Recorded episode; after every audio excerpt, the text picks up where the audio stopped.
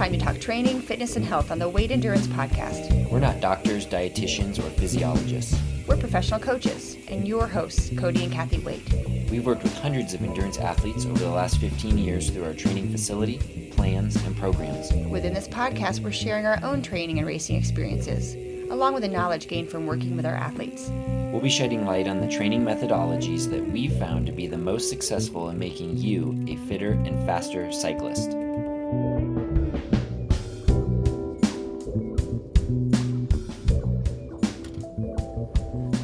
Right, welcome back. I am Cody, And I'm Kathy.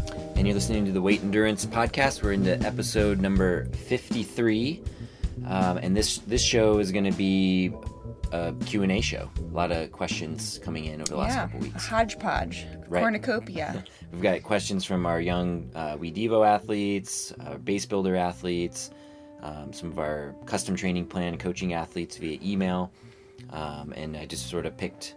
Yeah. Well, we both picked ones that like well as they were coming in over the last two weeks. We're like, oh, that'd be a good question for the podcast. So, you know, we think there's probably not just that one person with that question, but probably m- more people out there. Well, in fact, I learned something from one of our young writers' questions, Luca. I'm like, oh, I didn't know that either. So it was quite fascinating. So send your questions in because then I'll learn.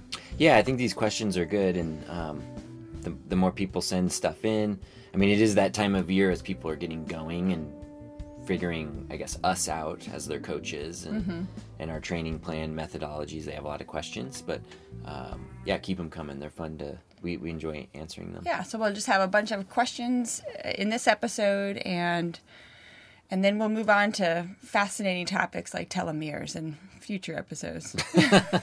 Cody's book reports, as I call them. the book reports. Um, all right. Well, actually, one announcement before we get going um, is we're going to have our 2021 kit order. So our jerseys and bibs and things coming online. Our kit store. We use um, Cuore of Switzerland, USA, which is based out of Boulder. a Great company. This will be our fourth year, I think, using I've lost track, but it's beautiful clothing. I love how it fits. It's high quality. I believe if you're going to be on your bike as many hours as most of our listeners listeners are going to be, and myself included, you have to be comfortable. for sure. Like a crappy chamois is just not worth it. A crappy chamois. That's right. Yeah, you don't want to. We yeah, I won't go there, but we you definitely don't want a crappy chamois. Protect your parts. Um, and yeah, I mean, invest in yourself, I guess, um, in being comfortable on the bike, and hopefully a little stylish as well. Yeah, I you created a new design with the help of Scott Tietzel up at Cuore, and it's beautiful. Yeah, And um, we're, we'll be opening up the kit store soon. When did you decide we're gonna do that? uh, I think it's possibly as early as about a week from like the Okay. week. I think it's the week of Thanksgiving, like that Monday. I think it's going to open up. It'll be open just for two weeks, so through the week of Thanksgiving, and then that week after Thanksgiving.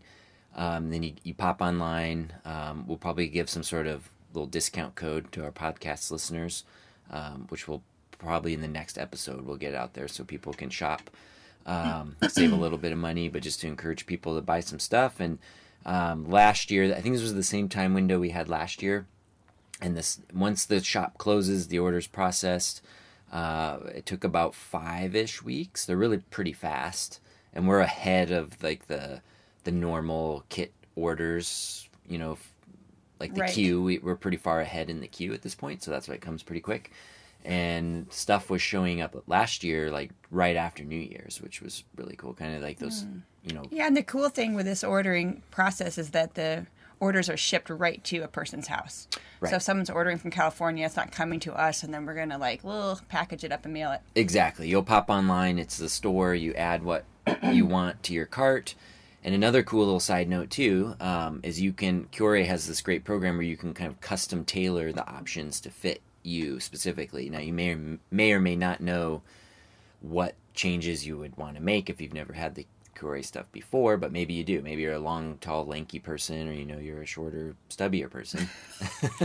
um, can sounds so attractive. Longer, lengthened or shortened in terms Right. of like the short length. You know how far down the leg towards the knee it goes, the arm length. Like Oh yeah, I love that. Elbow. I love that one because I have these long, crazy arms, and I like to add four centimeters. I think that's Yeah, correct. so it's it's kind of nice for people to be able to customize it. Yeah, and the jersey hem. So if you're short torso, long torso type of person, um, and yeah, that's like two centimeter increments. So it's pretty cool. You get it, you can kind of customize it that way on your own, and then you check out, you pay with your own payment preferences, and have it shipped right to your house. So it's it's a pretty cool um, system. And then uh, lastly, any profits made above and beyond what Cuore takes as the manufacturer uh, will be turned and put right into the We Development 501c3 nonprofit sports team. So buy yourself a kit or two or some, you know, various arm warmers, jackets, things that we'll have in the um, in the store, and know that you're helping to support a, a good cause, junior development. Um, so we'll we'll be talking about that in the next couple of episodes and giving more details and have a the design to show off here shortly. So look on our social media on Instagram. We'll probably be posting that towards the end of the coming week. So um, get those kit orders in. So other than that, um, what have we what, what are we up to? Well, we are recording this podcast episode live from Cave Creek, Arizona, one of our favorite places to be. Yes. So we've escaped our laundry room in Lakewood, Colorado. Cracks me up every time. Dodged a little bit of cold, windy weather. I've We- heard. Yes, that is very true. And we got out of town for a little bit. We are very fortunate we can do our work from the road. And um, yeah, we've been in Arizona for two weeks. I'm going to leave this afternoon on a plane to fly home, and you and Sophia are going to ride a few more days, right? And one more one more solid, week. yeah of our build so we're into the seventh week of like our base builder progression um, so it's one more week of really solid training um, which you accomplished the last two weeks well maybe you should talk about what you've been in Yeah. Well, I I love coming to Arizona. It is my it's my happy one of my happy places. And I I just realized as we were even driving out of town like how tired I was. Like I think just like kind of worn out from the world with the pandemic and the the election and worrying about people I love because my parents actually had come down with COVID and I was they they're recovered, they're fine, but I was worried about them and then as we're leaving town I find out that our oldest daughter also had COVID and I like literally fell apart and a girlfriend called and I was like sobbing on the phone. And I was like, wow, I'm really just like worn out. And this trip has been so good for me just to kind of get away from normal stresses, keeping my house clean or whatever, whatever. And just slept a lot and enjoyed the sunshine of Arizona, enjoyed riding my bike, and so grateful that we got to do some of our workouts and our long rides in new terrain and new new territory. yeah that's always fun when you have some like a, a bigger than average training week or two on tap to be able to go to new place you know. Yeah, even I- if it's not new but a, a different place A different than what place. you're normal so Right. And um, yeah, I just feel like more rejuvenated now and more refreshed. And I'm very grateful we got away um, just to, yeah, kind of get a reset and get some awesome, solid miles in. yeah for sure Yeah. How, how's this trip gone for you? Um, great, no complaints. Um, like you said earlier, that kind of when COVID hit, we decided like let's we're taking everything online and remote and virtual and all those fancy buzzwords. And um, I mean, having the flexibility now of we moved up from a, a van, the van life, and up to RV life. yeah, we're like the youngest in the RV parks when we stop. and um, I mean, it, it is great because we can take everything with us. We've got power sources, so we can do our podcasts. We, you know, we can do all our computer work, and um, Well, sometimes internet's a, an issue, but we usually make do with a coffee shop somewhere. yeah, we've been figuring it out. So, um, it, yeah, it's been great to be able. I think I think a lot of people can relate with the the remote work life Right. as being possibly a, a positive. Which it, I mean, it it's been both a positive and a negative for us, I suppose, because we do miss the per, you know the in person interaction of training people at our training facility, and um, but I mean, this is a great alternative, I suppose.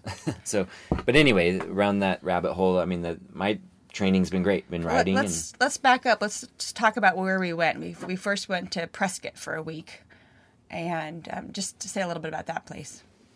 Prescott. Um, I mean, it's it's a really cool town in the kind of central part of Arizona, in between like Phoenix and Flagstaff, more or less. um, 5,000 ish feet of elevation, so similar to Denver. Um, you know, on the higher points, there's some pine trees. The lower points, it's more deserty. It hasn't rained um, in Arizona of any significance probably in months. Yeah, it was really dry in the campground. Yeah, and it is a desert here, obviously, but um, it's like abnormally like a dr- drought, one of the bigger Right. droughts they've had in a while. And I think that's, I mean, Denver's had a pretty massive drought. I mean, most of the West probably. Um, but anyway, so it was it was dry, but um, the the riding was still really great, and um, Yeah, my favorite route that you found for us was uh, riding up and over Mingus Mountain down into this funny little town called Jerome, which is an old mining town that has a a legend that it's haunted. So there's some interesting shops there. Like there was a hamburger place called Haunted Hamburger, and I, I hear there are ghost tours. So that was fun to explore a new area. yeah, yeah, Mingus Mountains is a great climb. That's where we're doing our strength interval, aerobic strength intervals. Um, Right.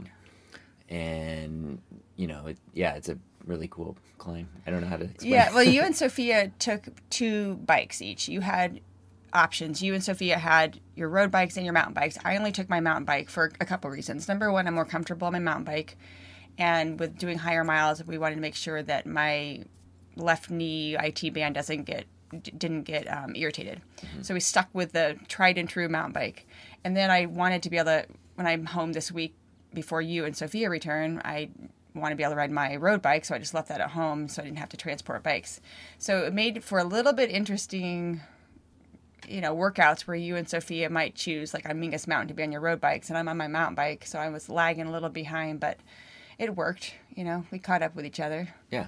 It was so fun. I loved that ride.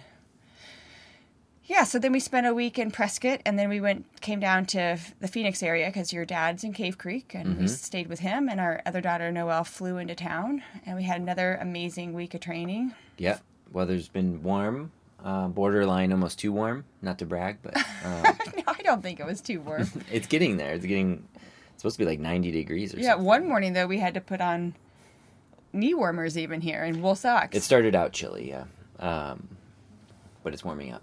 Yeah, and then you and Sophie even jumped in on a um, like a group ride at, on Saturday morning, and like hauled balls around the Phoenix area. She loved that.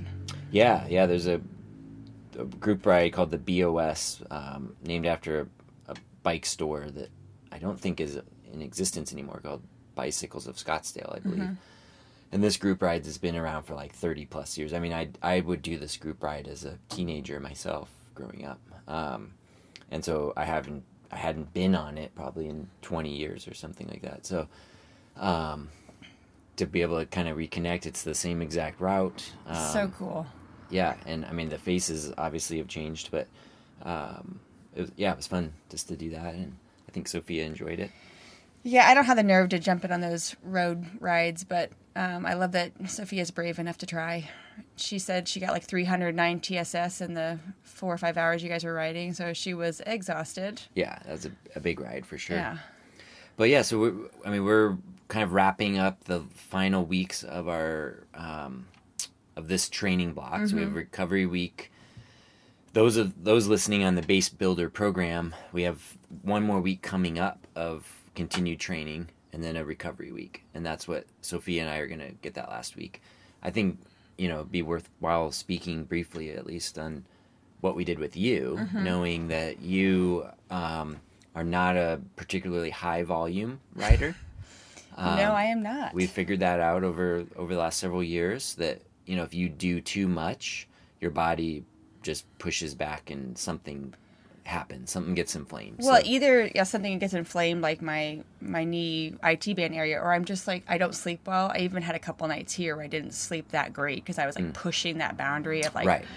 I'm doing a lot, I'm doing a lot, I'm doing a lot, and and my body's like, oh, maybe I, we're not even gonna let you sleep because you're kind of tired. Right, right, and that's an interesting thing that happens Yeah, that people like a don't realize. Like, like, like you train more, and when you start getting like where you're getting really fatigued, Mm-hmm. you actually it's actually can be harder to to sleep or get good quality sleep, which is really interesting.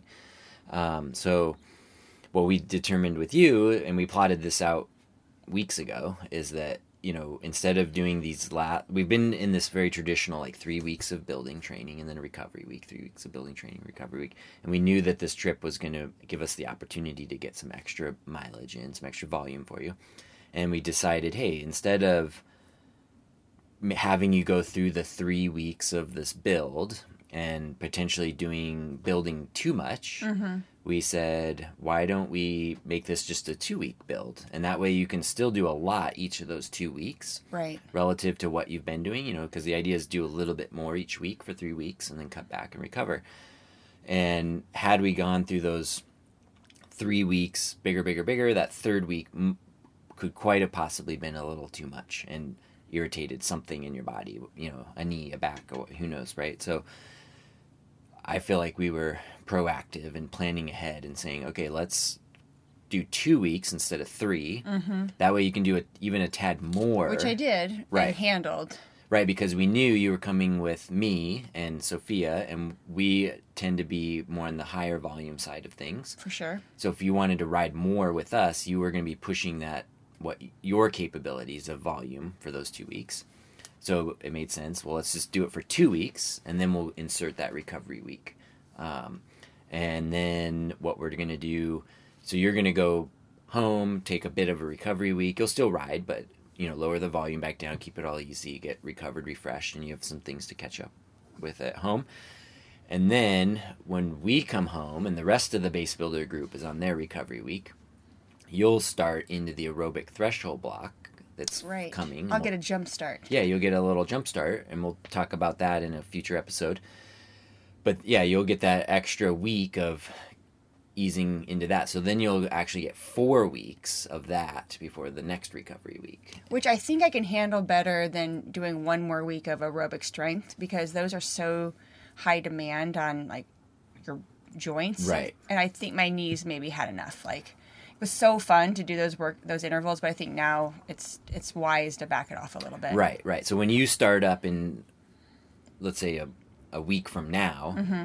with that sort of bonus aerobic threshold week, it'll be very low volume, but you'll get to get put in some some aerobic threshold structure, and you'll then you'll compile four weeks in a, in a row of aerobic threshold, starting at pretty low volume right. and building up to a kind of a moderate volume by the end of that. So I thought kudos. Like I'm patting myself you, on the back as a coach, I guess. well, but like I, I, thought it was. A I always plan. think you're a good coach for me, and over the years we've figured out a lot about who I am as an athlete and what I need, and I'm very different than you, and I, uh, you, you've figured helped me figure that out for sure. Um, but I, I think the two week training camp, if you want to call it that, that we had on the road for me was incredibly successful. My fitness jumped way up. I felt really good. I, I, could hear, I feel my knee talking to me just a little bit a couple days, and I was a little bit nervous. And even two days ago, I turned around and came back a little early. Yeah, I oh my gosh, it was so move. hard for me. But I'm like, grow up, Kathy. Like, call it off. It's okay if you are an hour short on this ride. Um, but overall, I, I got logged in some like serious miles, like two solid weeks for me. I, am mm-hmm. really excited about it. Yeah, it was really good. I mean, your TSS for the week, just to give listeners an idea, mm, it was in the six hundreds. Well, last week was like five seventy, and this Five. week was six thirty. Okay, so an average of about six hundred for. And I had been more like three fifty to four fifty. Right, average so, of four hundred before. Okay, so yeah, it was definitely a significant jump, probably a bigger jump than what I would normally prescribe, but we knew it was just gonna be for two weeks instead right. of three, so you could probably do that and the goal was to get you very close to that like overdoing it line mm-hmm. right and then be done right you know we did we didn't want to go over the line right if we could help it but get you close to that so then you're like ready for that recovery week and your body will have a week to absorb everything you've done the last two weeks and come out the other end. Yeah, and we brought strength training equipment with us, you know, some minimal things like a few kettlebells, some bands, things like that. So I kept up with all the things my body needs to stay activated and healthy. And that's huge. And, you know, some days I was a little bit nervous, like, ugh, should I do this ride? Is it going to work? But I, I was committed to being wise about it. And I, I said, I'll ride for 20, 30 minutes. And if it feels like it's something that's getting aggravated, I'm going to turn around. Right. And I, it was shocking how I was like, fine. Like um, maybe my, my weird knee was talking to me for a little bit and then it would just stop. Yeah. So, yay. Yeah. So the take home message is listeners out there, listen to your body. Yes, for sure. If it's giving you any kind of signals in your training that you might be doing a little too much, so that could be not sleeping well when you think you should be because you're tired. Um, things on your body behaving strangely, as you said, talking. Yeah, I always you. say my knee is talking to me. If it feels tight or tingly or just abnormal for any reason, like tune into that and see is it is it getting worse? You know, that's that's not good. Is it staying the same or even getting better as you ride? Then that's probably okay. Keep riding. Um, things like that. So as we start to push the the envelope a little bit in terms of volume as we come to the end of this first um, eight week block of training in base builder, you know, those things can start to sprout up. Right. Um, I mean, even myself personally, my right knee, kind of like the top of my right knee, kind of where the quad sort of comes in. Like a week ago, one to two weeks ago, I would get these. I had a few of these just super strange, like sharpish, like pains in them. Um, Where do you think it was from? I honestly have no idea. Because that's not something you normally have. I my my hunch thinking back, I think I the last sort of heavier weightlifting days, um, the last two, the, somewhere back there before we left on our trip, doing some heavier weightlifting. I think I just did something slightly incorrectly, you know, in terms of like good form, okay. um, just sort of pushing the envelope there a little bit, and I think I irritated something in my knee with that, and then the subsequent rides, um, just ha- had sprouted up, but but it was getting better. So, um, you know, I paid attention to it, and I did some extra rolling and stretching, and some of the strength work we did here on the road with lighter weights and things like that. I think helped kind of quote unquote correct what was going on, and it's gone now. Like all that's last good week, news. it, it Yeah. was fine. So, um, but just being able to tune into that, and then and then second is, you know, you have your training plan. It's not necessarily written in stone of what you're supposed to do each week, and take some liberties to adjust things like we did with your plan around you know a schedule differentiation so like we knew we were going on this trip and you know we had three weeks to work with but it probably wasn't a great idea to you know have you do tons over three weeks so we shortened it to two weeks and modified it. And that may or may not be difficult for someone to do on their own. And that's where a custom training plan to kind of plug plug those can be really beneficial is that i can help just like i helped you kind of customize your plan.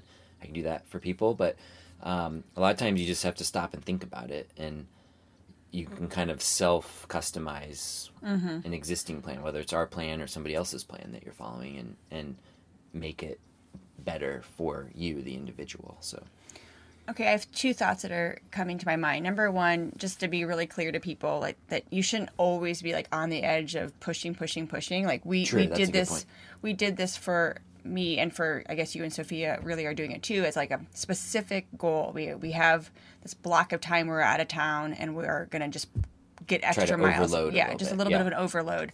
But when I'm home and like my week to week training, it would be way too stressful, like emotionally, mentally, and physically, Yeah. for me to be always pushing it. Like we stay pretty conservative with my training. right And most people should do that. You shouldn't be always nervous, like, oh my God, is this ride going to make me injured or sick? Yeah, that's a great point. And I've been feeling that as well. It's like our to give listeners an idea, like last week we did uh, 700 TSS, this week 800 You and TSS. Sophia. Yeah, and it, and that's getting up to that, that's a lot of training. This third week we're going to try to get 900 Oh TSS my God, really?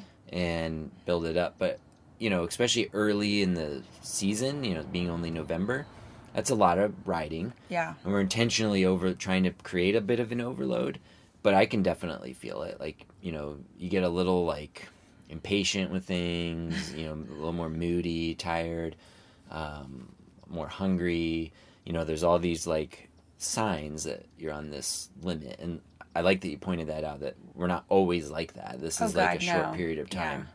and when we get back home we'll get back to our normal sort quote, training loads quote unquote and Yeah. Conservative progressions. yeah, and feeling Yeah. good, like much less like a balancing act of Right. overloading. Right. um, you know, of rest and recovery and and and feeling good day to day. So, right. uh, but there's always a time and a place to kind of push, you know, push those limits a little bit. So, Well, my second thought, that was my first thought about not overloading all the time. My, my second thought was that I'm just glad it worked out with um how do I say this? Like you like the homog we're not homogenous group. You Sophia and you and I are not a homogenous group. Right. Like we have different needs and we had different bikes and like it's pretty cool it worked out that we could do a, basically a training camp together for two weeks Mm-hmm. being very different athletes and having different bikes so and each meeting our own needs. yeah, so sometimes like I would just ride out with you guys and then turn around if I wasn't going to ride as far as far or um, you and Sophia did that group ride on your road bikes on Saturday and I just tooled around by myself for 3 hours in the trails. And normally I don't like riding by myself but because I love Arizona it was great. Um, so it's for me I have to be careful I don't compare and you con- constantly have to remind me of that. Like it's okay Kathy that we did this and you're doing this. We're different athletes. And just because you train different ways doesn't mean you aren't going to be all awesome racers.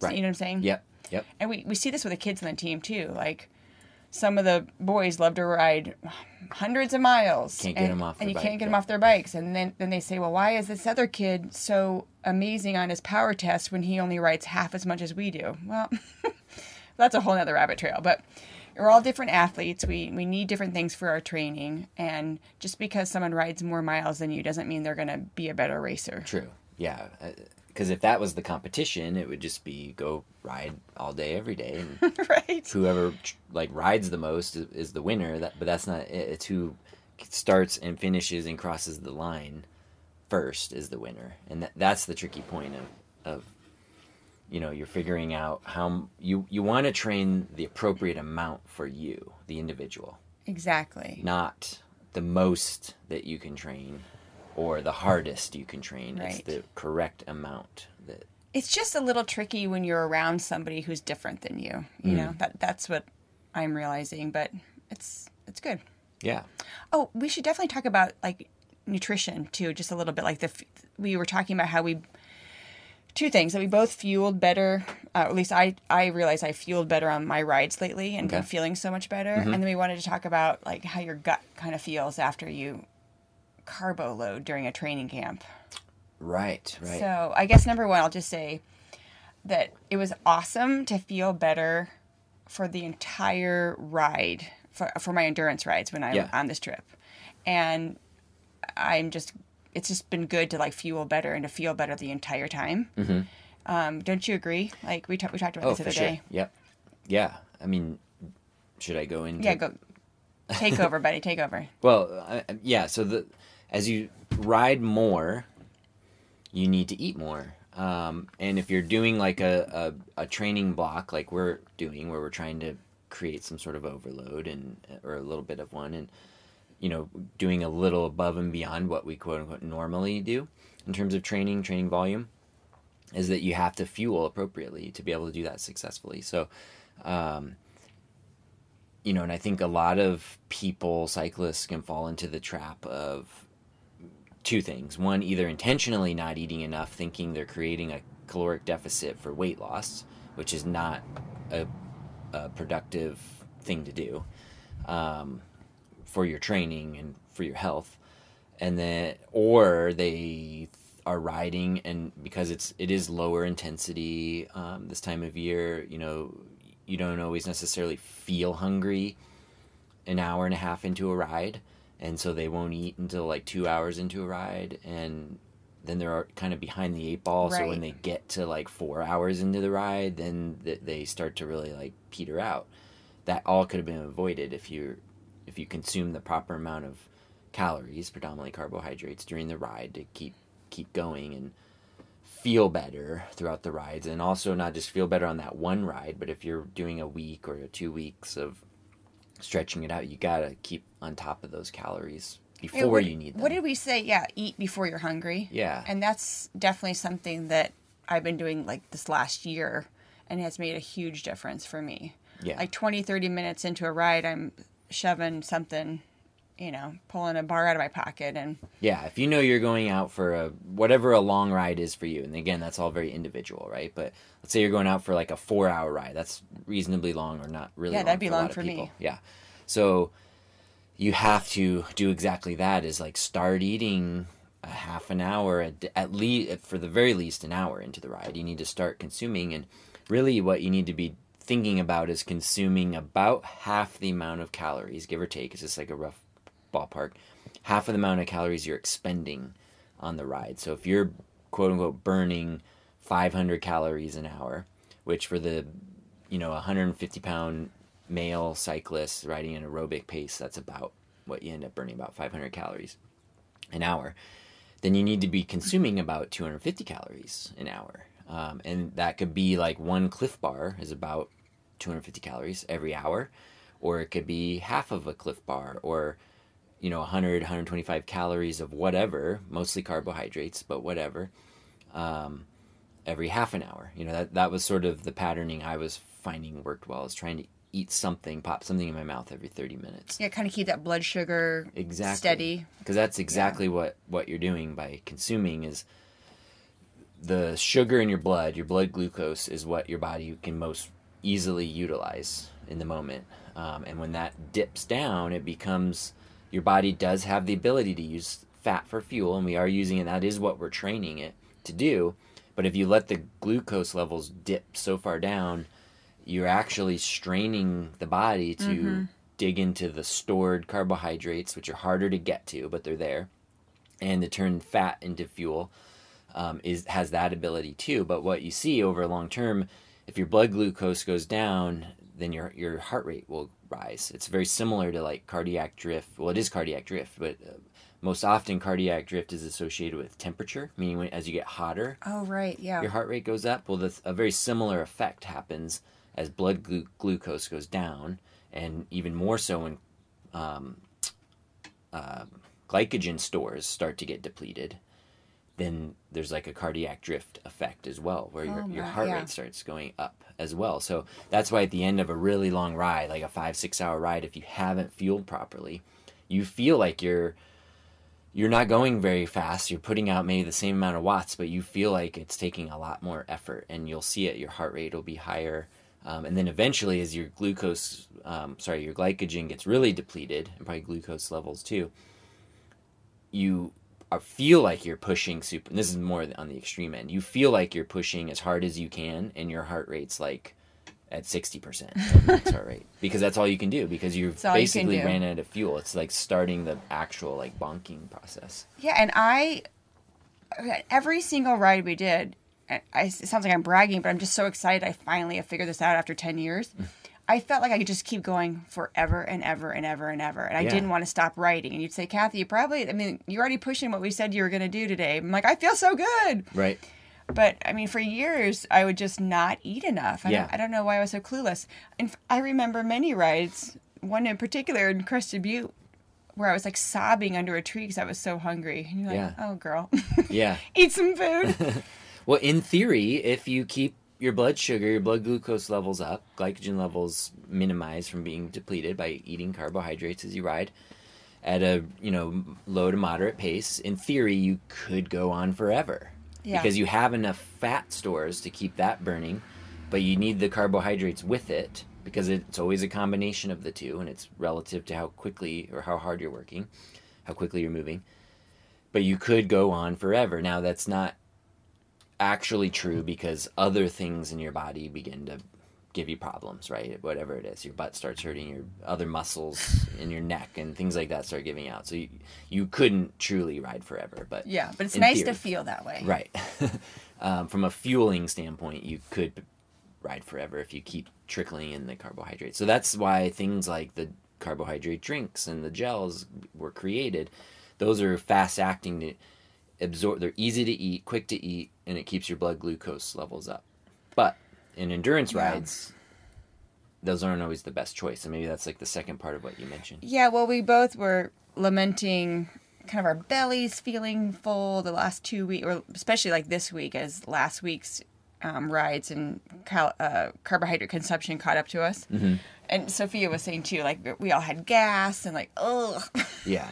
it's like so many bars that you shove it in your mouth, it kind of does start upsetting your tummy after a while. Yeah, and that's a big thing. I mean, triathletes, any long course triathletes out there know exactly what we're talking about. That nutrition is the the the well for them the fourth discipline um, of the sport and figuring out how to do that because when you start the more you ride the more carbohydrates you need to support the riding but then your digestive system has to be able to process those carbohydrates and that's where you can run into problems and then if depending on what you're eating if it's not the best quality meaning if it has cheaper oils and you know fats and and just not the best quality ingredients that can upset one's stomach as well and lead to non-ideal bowel movements and gas and things like Yeah. that so I know. So I think for the next next training block where we're down here, I'm gonna.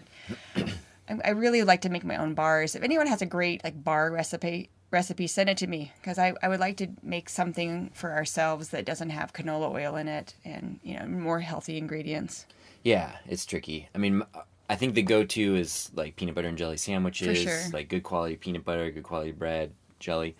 Um, you know, Dates, bananas. dates and bananas, things like that. Um, a little bit of sugars like gummy whatevers are fine here and there. Um, we were we've leaned heavily on the SIS Science in Sport bars recently, and I think for a mass-produced bar, it's a pretty good one. But like any of the other bars, they're they're very dense in carbohydrates, which is a good thing because it keeps us fueled. But it's also tricky to digest, and when you're eating four of them on a ride or something, it's like that's a lot of Yeah, I just feel like I'm full down in my intestines. yeah. Um, so the more quote unquote real food you can eat on those endurance rides, I think the better. But yeah. but it is a tricky balance of figuring that out. And then I think to sum this up or wrap it up is like once you're done with the bike ride, like before I guess, and then after the bike ride, when you're not on your bike, maximizing the good quality foods and to fill in the gaps, right? So you kind of have the less nutritious, like more fueling concepted foods while you're riding Right.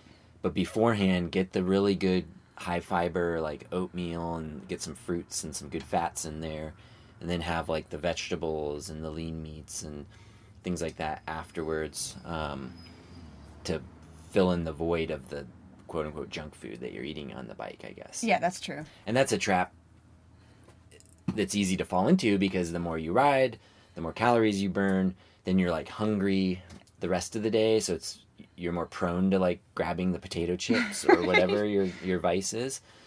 And like visiting here with my dad, I Oh, mean, he brings two dozen of Krispy Kreme donuts home. It's like, Dad, why did you do that? I- You're trying to be like fun and I know he's being the fun grandpa. Like, Yeah. hey girls, look what grandpa and I brought can't. you. I know I can't avoid that sort of stuff. I you- tried my best, I but I found you sneaking into the popcorn tin. Yeah, he has like the, you know, quote nasty in terms of nu- health, Yeah, like the Boy Scout popcorn tin. of the yeah the bad oils and sugars and stuff, and it's hard to avoid that. it's like at home we don't have that stuff, so you just avoid it. But now we're at somebody else's house, and It's been kind of funny. you're riding a lot, and you reach for the less good stuff, and then it rips up your stomach even more. So, um, it's just so fascinating to me. I love talking about food and nutrition, what it does, what we eat, what it does to our, our bodies, and how does it support us or hurt us. And Well, should you just go right into that question that we we had about uh, nutrition or losing weight during this off season? Yeah, I guess we could. Um, Since we're on the topic of food. Yeah, one one question I had. I guess we should. We've been rambling on for a while here. Get into the the main questions, but um, the one was it was an email from a custom training plan athlete, um, basically saying, and this isn't quoted, but I just sort of wrote down some notes. Like essentially, he's like, I need to lose fifteen pounds. Um, you know, how do I do this while balancing training? Um, and he also specifically asked, should I do fasted rides? That's kind of a Oh, popular yeah. thing too. I would die. Uh, Right.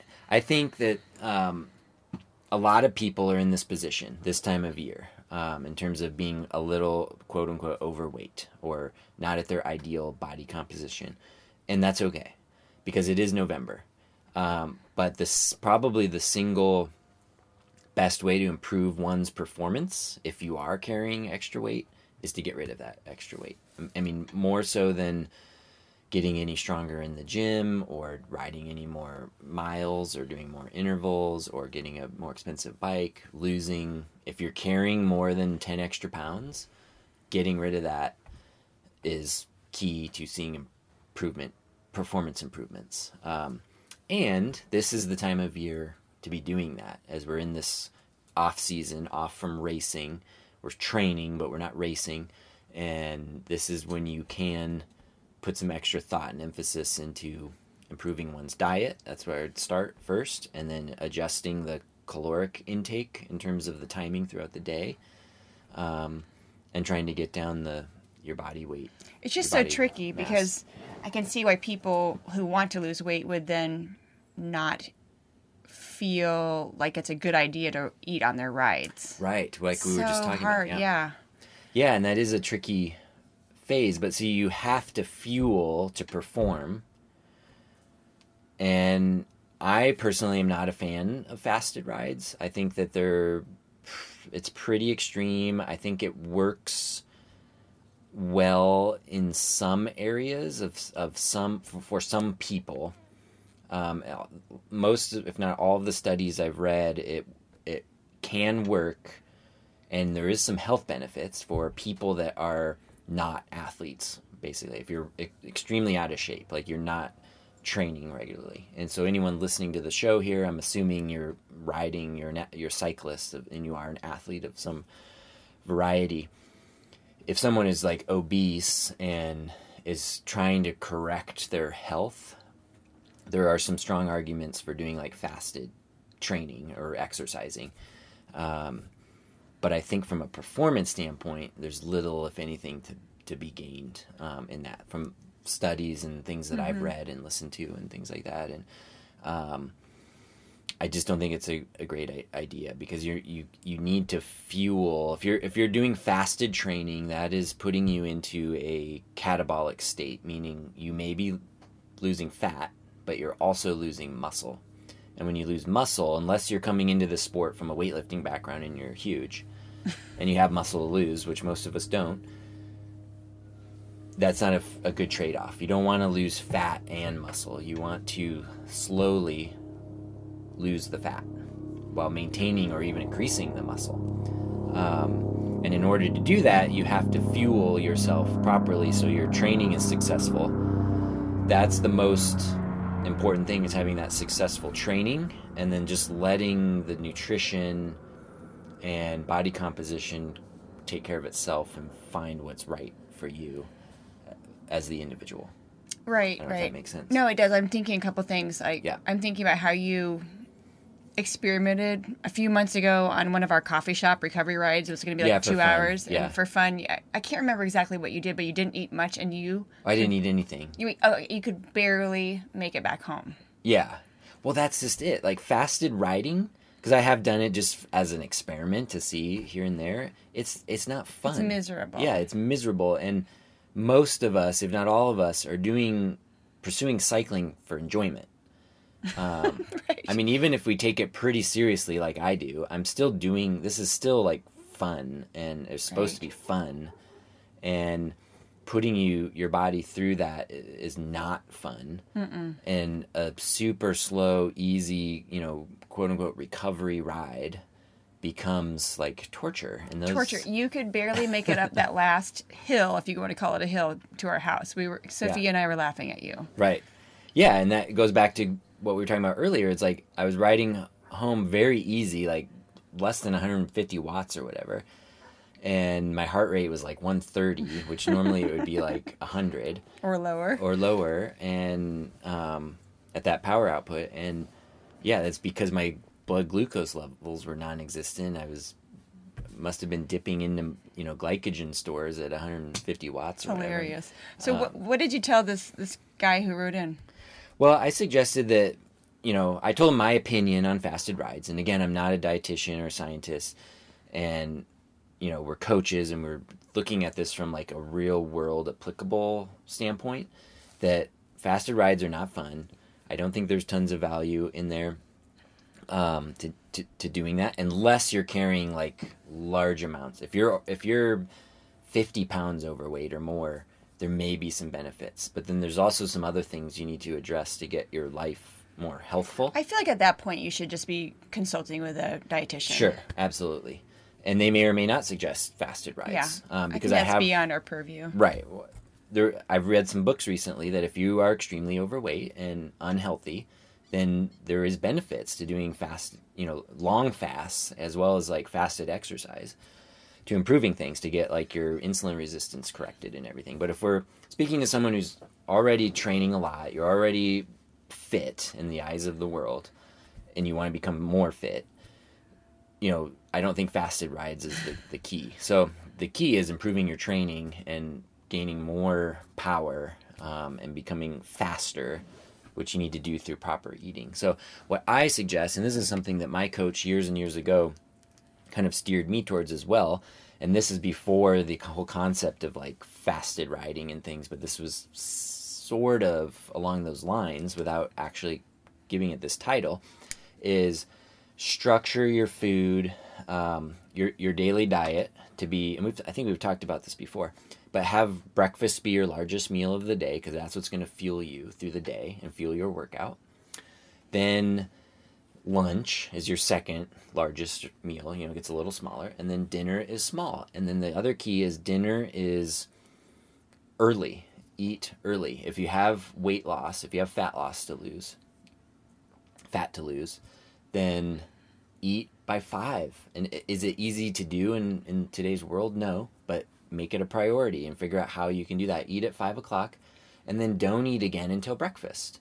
So you are quote unquote getting into somewhat of a fasted state while you're asleep. But then you wake up and then you refuel with a good quality breakfast and you're ready to take on your day. So you're not compromise you're doing you're getting a little bit of the fasted benefits without compromising your physical expenditure and your performance and training because you are doing your training now fueled whenever you train throughout the day because you've eaten breakfast, lunch, and a little dinner. Um, and that over time combined with good training, I think leads to those body composition changes. Does that make sense? No, it's good. It's just a shift of perspective. You know, it's not about um, eliminating breakfast. It's just about stopping. It's it's beneficial to stop eating earlier in the evening so that you have more hours to let your body process all the food that's in your system. Right. Recover, and rest. Rest, so that yeah. it doesn't have to keep processing. Exactly. Give it a Give break. it a rest. Right. Jinx. That's exactly it. Um, and we've talked a little bit about, um, I think way back episode number nine, we talked about nutrition periodization, and that ties into this a little bit. And then also, lastly, before we move to the next question, is look at improving the quality of your diet too, because that may, may or may not, but may be an issue um, that's preventing you from losing those last five to ten pounds or whatever it is. So, um, episode 46, Deep Nutrition, we called it, um, really talked about the quality of one's diet and what you can eliminate, what you can add um, to really improve your, your healthfulness first and foremost. And that leads to ideal body composition. Yeah, that episode was based on a book we read called Deep Nutrition. Right. So if nothing else, just get order that book online. Yeah, great book. So listen. Deep Nutrition. Yeah, and we have a link in that episode to, to that book on Amazon. So um, really good stuff there. All right. All right. Which question should we tackle next? Um, I jumped you out of order just a yeah, no, no, it's it's totally fine.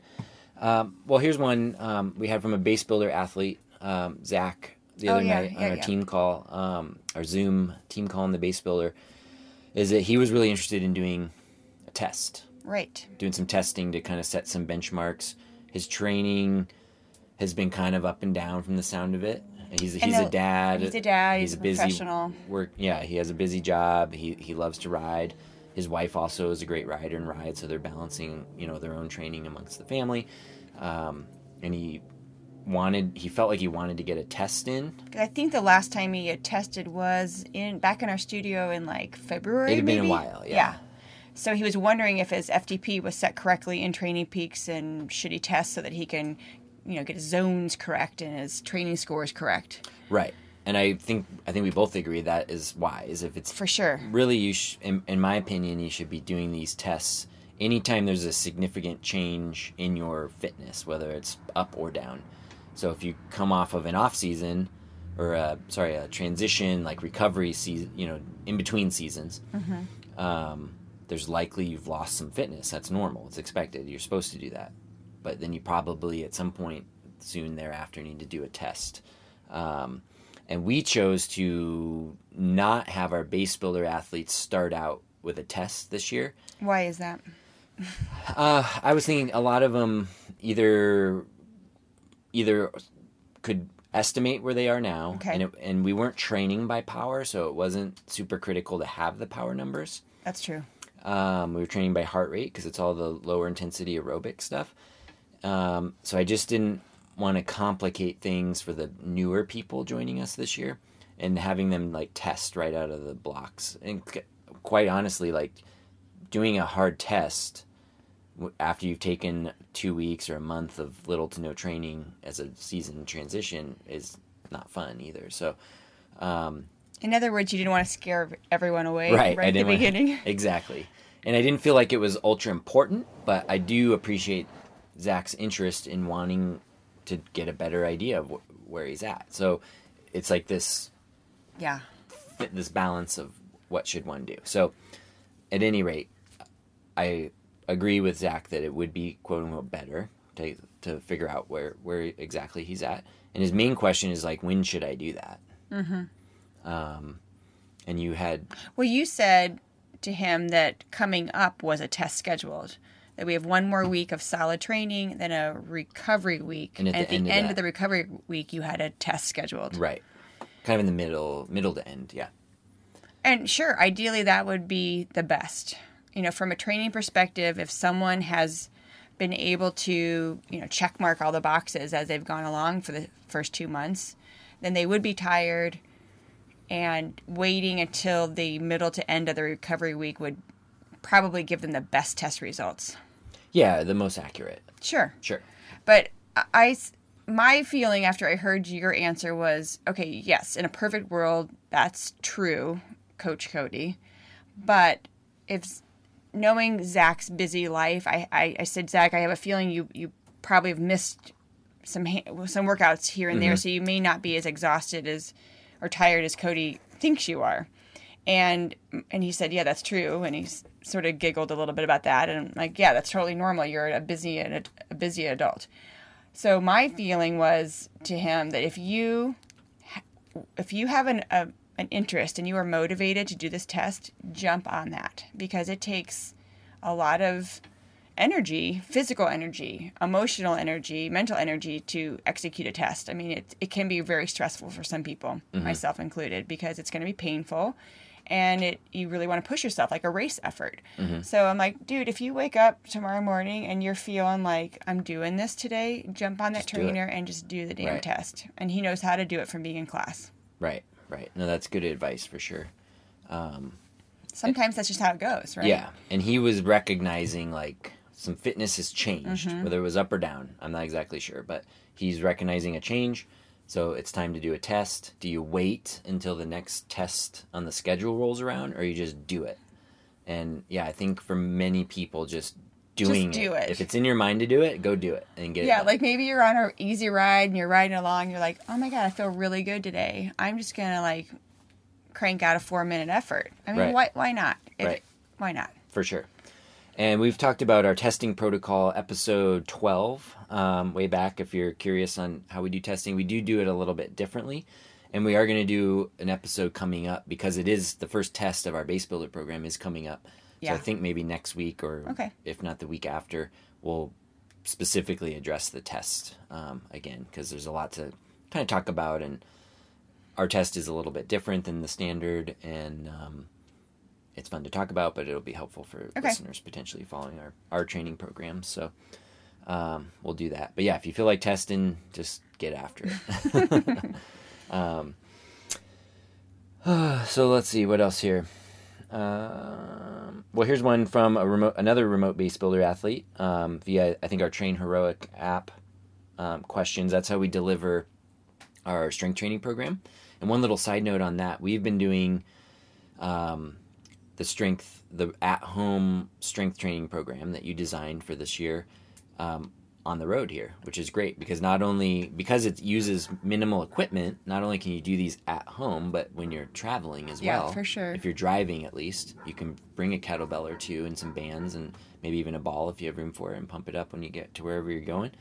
And that's been working out great. So I just wanted to throw that out there as a It's been- kudos. Oh, thank you very much. It's been awesome. We we did a couple workouts in the Prescott campground. We've been out in your dad's backyard doing the workouts. We did one at another place. mobile, Like they're just so awesome. Right. Um, And we had one listener say, or one user say um, something. Well, you got the question. It was like my core Oh, was yeah. super weak or something. yeah.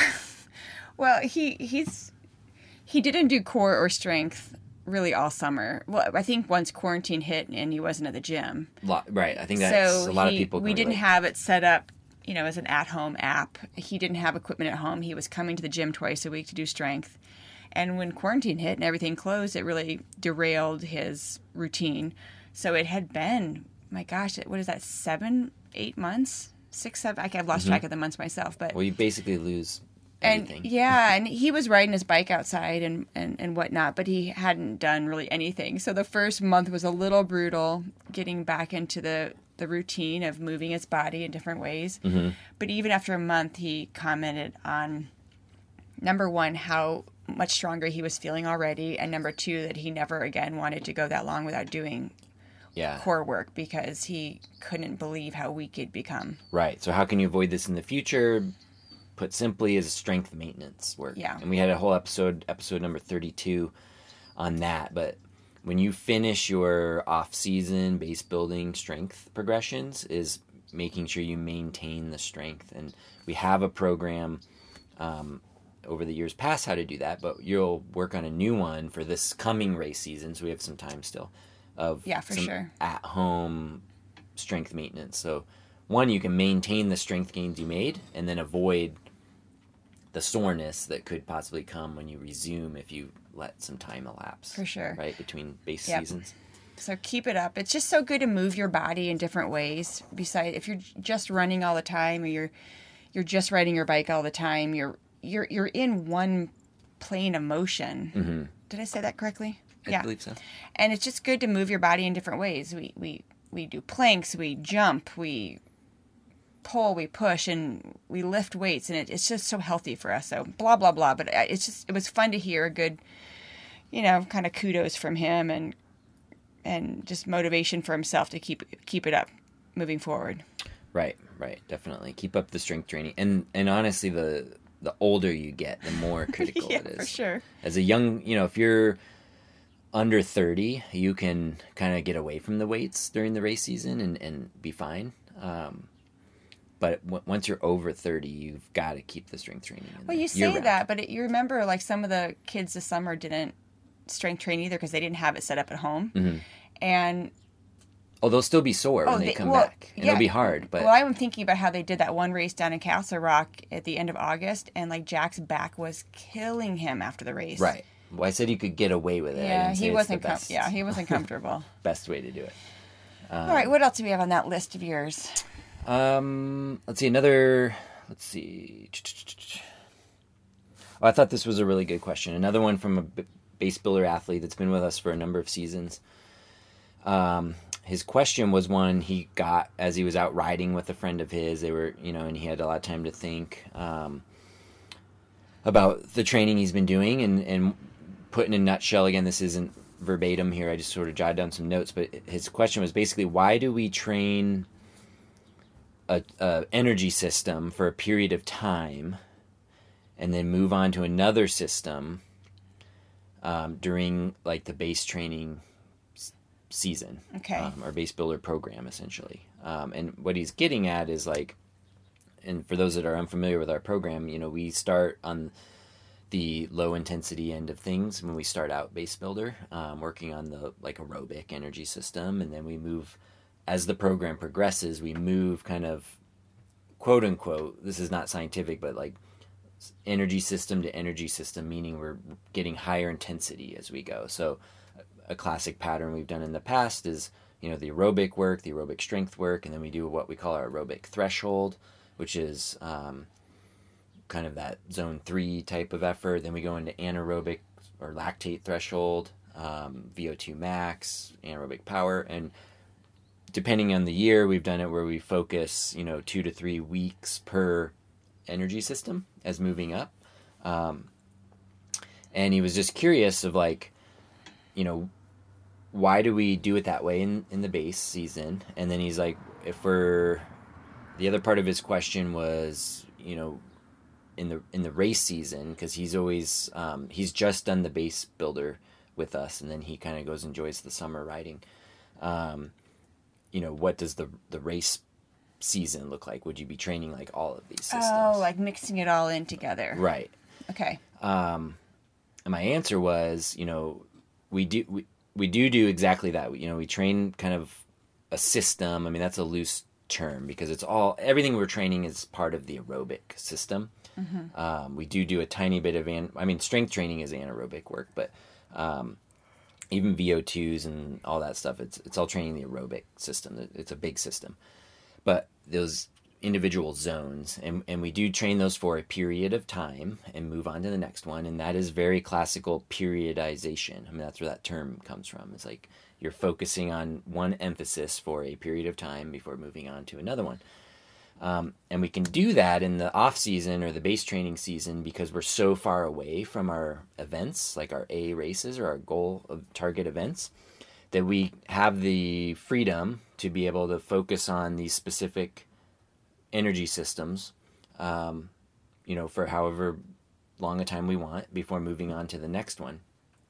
And by doing so, it just lets you sort of improve one area of your fitness at a time as you go being that we're not going to ask ourselves to pr- perform at a high level at any point during the base season um, of at any important event event anyway it's okay if we lose some strength or ability in other systems. So when you're training you know the low intensity aerobic side of things you're inevitably giving up some of, some of your ability at the high intensity sort of thing. That's why if you are training aerobically for many weeks and you go jump into like a fast-paced group ride or you do just a fun local non-important race and you go hard it's like whoa that was really felt really hard and right, maybe right. you're even like fatigued or coughing the rest of the day because you hadn't gone that hard in a long time. Well you lost some of that ability to go really hard at the top end because you've been focused so much on the low end in this example. So when, when you gain in one area you inevitably lose in another quote unquote, right? So, and that's okay because we're a ways away from asking ourselves to do our best performance. So you move through these systems progressively, um, and it's just a great way to kind of have these training blocks to give you something to focus on and and improve in one area at a time, kind of build up. The idea is we go from low intensity to high intensity. That's a very classical periodized method um, and then when we end our base season, base builder, we've gone through all these energy systems, we're at a higher level of fitness, and then we can move on to our more event specific fitnesses. Because now maybe when we're in the base builder block, we're many weeks, if not months, away from like a per- peak performance. But when we're finished with base builder, building our base, we are now maybe as close as a month and a month, month and a half, possibly, right. depending on what event you're training for. Maybe as long as three months from a peak performance. But at any rate, you're getting much closer to asking yourself to perform. And then the training can get a lot more specific. Um, and to that side of the question, it's very, very event specific. Whereas the base builder program, and we've said this before, is really works for all types of cyclists. If you're a roadie, a mountain bike, gravel, if you're a short power, you know, cross country, mountain bike, or crit cyclocross type of athlete, or you more of like the long endurance, you know, gravel racer, marathon mountain bike, um, century plus, you know, rider.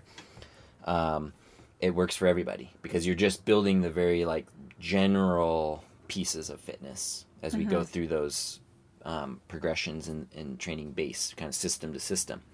But then when we switch over and to get more specific with the race prep training, that's when it becomes very event specific because someone training for cross country mountain bike or crits or something is going to be doing different training than someone training for Leadville 100 that's like a multi hour you know long ride. Um, and then you have to think about other things like course related too. Is it flat? Is it hilly? Oh, Is it- right, for sure. all those ty- you know and, and, and even weather is it cold is it hot you know all those sorts of things the closer you get to your races the more specific the training needs to get and more similar the to event event day you know the specificity becomes way more important so um, so to answer that most cases yes when you're in that race prep you are training multiple training energy systems throughout the week or training block that that you are in if that kind of makes sense. So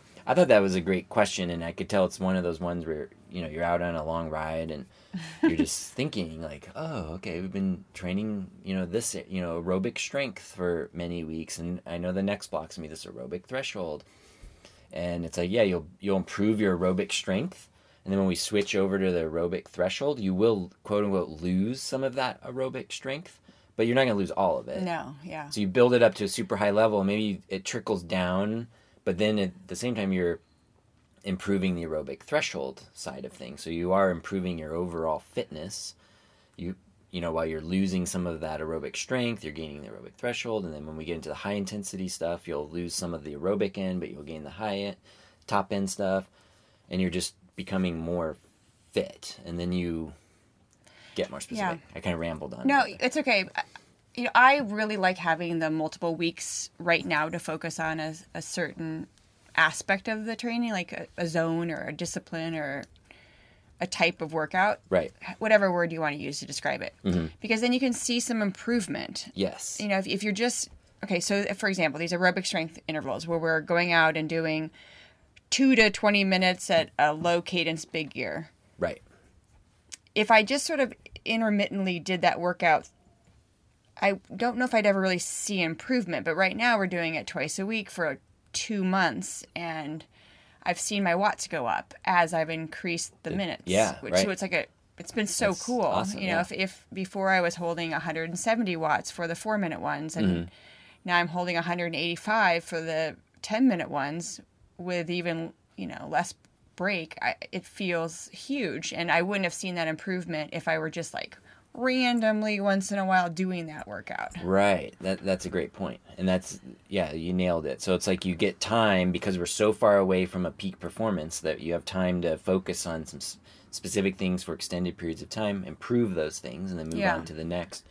And then when we get closer to race prep, you know, when we're in our race prep and closer to race performance day, then the training's usually more varied because most races, especially mass start races, you're using all your energy systems. I mean, everything from endurance to the highest of intensity. So, and everything in between. So you got to be kind of ready for for that Mm-hmm. um, for for most people. So, um, kind of goes back to like our when you were coaching CrossFit many years back of like you know we were dabbling in CrossFit in the as our strength training in the off season and stuff and um, And it was fun, but it was super fun It was so varied, you didn't Yeah. often see improvement. Right, because every workout was so different. You were like ready for anything, which was awesome, but you never actually got good at any one thing because you didn't it do took it enough. it took so much longer to get good at something. Right. Like if you were learning a skill like toes to bar, but then you didn't, and so you did that on a Tuesday, but then you didn't have toes to bar scheduled for another fifteen days, three months, whatever. Then how could you get better at toes to bar? right, and you know opposite you, you, you're doing aerobic threshold intervals twice a week for two months you are sure as hell going to see improvement by the end of those two months Right. it's super motivating it's super encouraging and you know you've like built that true base so you're going to be a better endurance athlete right, exactly. So that's kind of the reasoning behind that yeah periodization good question concept. So, um, cross that one cross out that one off. All right, uh, maybe what do we got time? Maybe two more questions here. Um, another question from an email. Um, improving. Oh, this was about you know. Again, I'll um, summarize the question here. It's basically the person said, "I'm not that great at riding hills relative to my riding buddies. Um, feeling like the slowest rider um, uphill. You know, I want to get better." Um, the question was, you know, is it important to ride actually ride hills, like do hill Train on repeats, hills. train on hills, versus sticking to the plan and training aerobically to get to improve my aerobic system. Mm. You know what what is more important or what will get me up the hill more quickly. And it couldn't be both. I mean, is it because riding hills would pop the heart rate up too high? So maybe staying off the hills is better to be aerobic, but then how do you get better at going up the hill? I think that's the, Okay. the conundrum okay. there. The yeah. conundrum. Good the word. conundrum. Yeah. Um, so we can tackle this Yeah, that's a good one. fairly quickly. It's essentially from a physics standpoint, when you're riding uphill, we're talking about moving your mass, so that's you and your bike and whatever equipment you have, up the hill. So we're talking about watts per kilogram, the, the amount of work, the power you're putting out compared to how much your total package weighs to get up the hill. Steeper the hill, the more important that becomes, or more critical that becomes, more of an effect that be, has. Um, so you need to improve your two things. You need to improve your fitness to produce more watts, and that comes from aerobic training, as well as other types of training. But like I said before, all the training we do is aerobic. Um, but hitting all that, getting more fit essentially to produce more watts. But then also p- perhaps lightening one's self, either your body or your equipment or that sort of thing, to get lighter. Um, I mean, it's just, it's basically a mathematical equation. So that's where you need to figure that aspect out. I guess is Yeah, yeah. um, most people have some weight to to lose, whether it's their bike or themselves, um, as well as improve their aerobic fitness so they can continue to pedal more watts as they go up the hill. Um, Okay, so let's let's just imagine that person has leaned out their body to a really healthy, strong body weight. okay. And they've spent the money on a great bike that's lightweight and, and And still serves And need. sturdy, right? Right. Right. then how do they get better at riding hills? So then what you need to do is work on that aerobic energy system and be, basically improve the watts you can hold over X number of minutes of the hill. Um, and that comes from training. So short answer is riding hills, you get better at riding hills. With that it's so simplistic.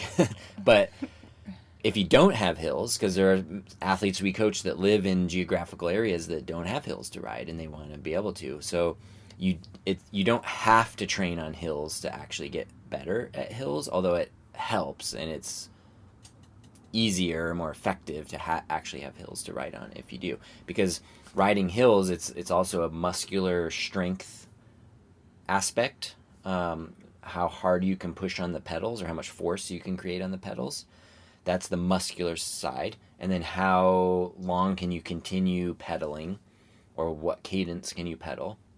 And that's the aerobic side the um, you know util- taking our fats and carbohydrates and metabolizing them into energy to be able to sustain that force that you're doing. So on the force side of things to get stronger you can lift weights um, the aerobic strength intervals that we do um, those bigger gear low cadence um, things will create that muscle tension improves the force side of the equation. And then all of our other training that we do on the bike include well including that is all aerobic. We're training our cardiovascular system to be able to process our metabolize our um, fats and carbs for fuel to keep us going so um, I mean, But speci- well, specifically, what did you answer this person that to com- that the ideal solution is to combine low intensity aerobic rides with some hill work?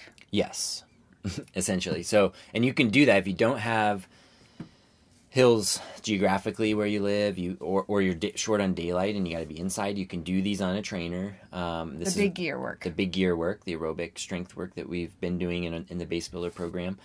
Um, and honestly, just improving your aerobic engine because you have to have the endurance to keep pushing on the pedals over extended periods, you know, over the d- duration of the climbs, and be a, not go quote unquote anaerobic where you run out of gas essentially.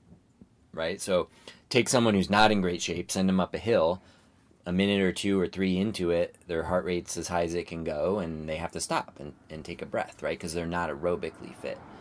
So you, you, just training the aerobic system, even on flat ground, is going to benefit them for when they're more fit, they can ride hills better. Yes, exactly.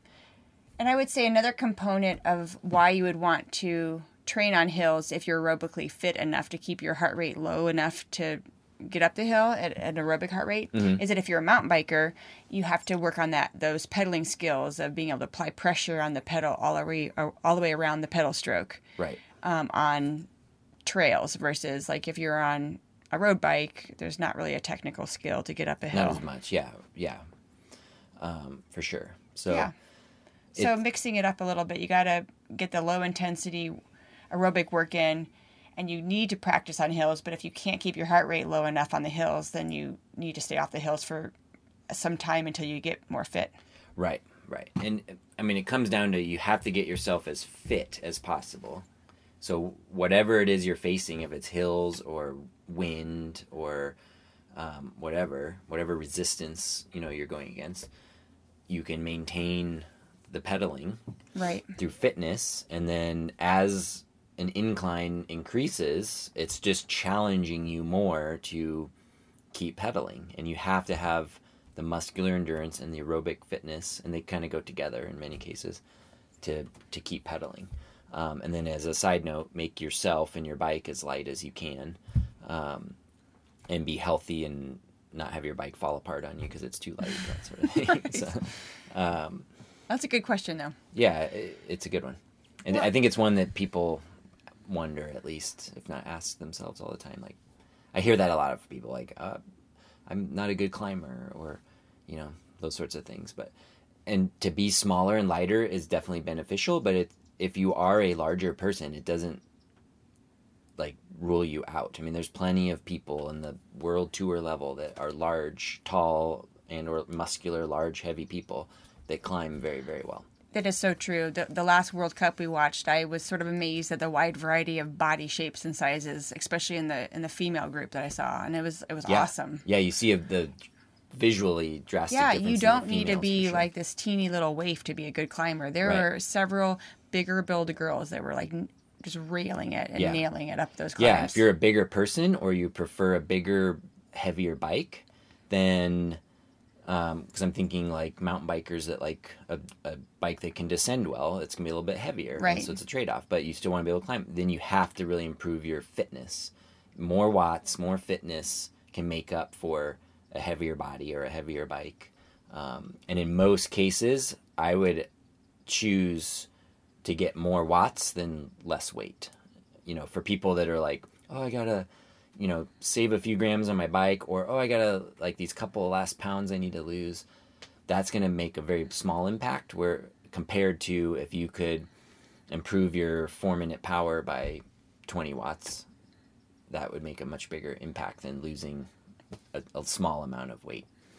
Um, so I, in most cases, prefer more watts over less weight. Okay, got it. what do you think? Should we do another question or save them for another episode. It's been. Uh, yeah, maybe we should long. save them. Okay, we can save save for another episode. These are good episodes, so send your questions in, send your comments. It's great. Well, they, your thoughts and your questions prompt a lot of good conversation. Yeah, definitely. So, um, yeah, email us Cody at teamwaite.com or Kathy at teamwaite.com. Um, send us questions. We'll answer you directly, and um, you know we can ones that we think other people might have. Maybe we'll share on the, on the show. And then um, also consider um, checking out our base builder training plans um, on our website, waiteendurance.com. And then also our uh, custom training plans as well, where we can make the training plan specifically for you um, and your life and your goals and that sort of thing. Um, yeah, that's an awesome option for people. Yeah, that's what I've been working on a lot lately while we've been traveling is different people's custom plans. So I like doing that. We create your whole season through the annual training plan, um, so you get a good idea of how the whole training progression works, and set it up to to meet your needs. So, um, all right. All right. Well, thanks for listening, and happy writing. Yes. Talk to you soon. Talk to you soon. Thanks. Bye.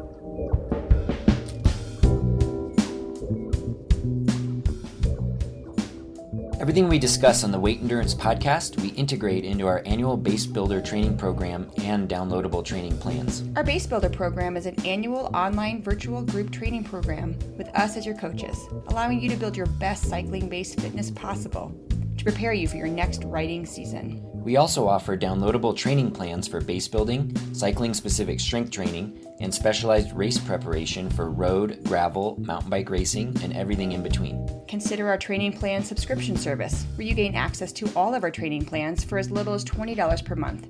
This allows you to easily switch between plans to create your most complete annual training progression. Regardless of the type of cyclist you are, by becoming a part of the Waite Endurance training community, you're allowing us to help you become a fitter and faster cyclist.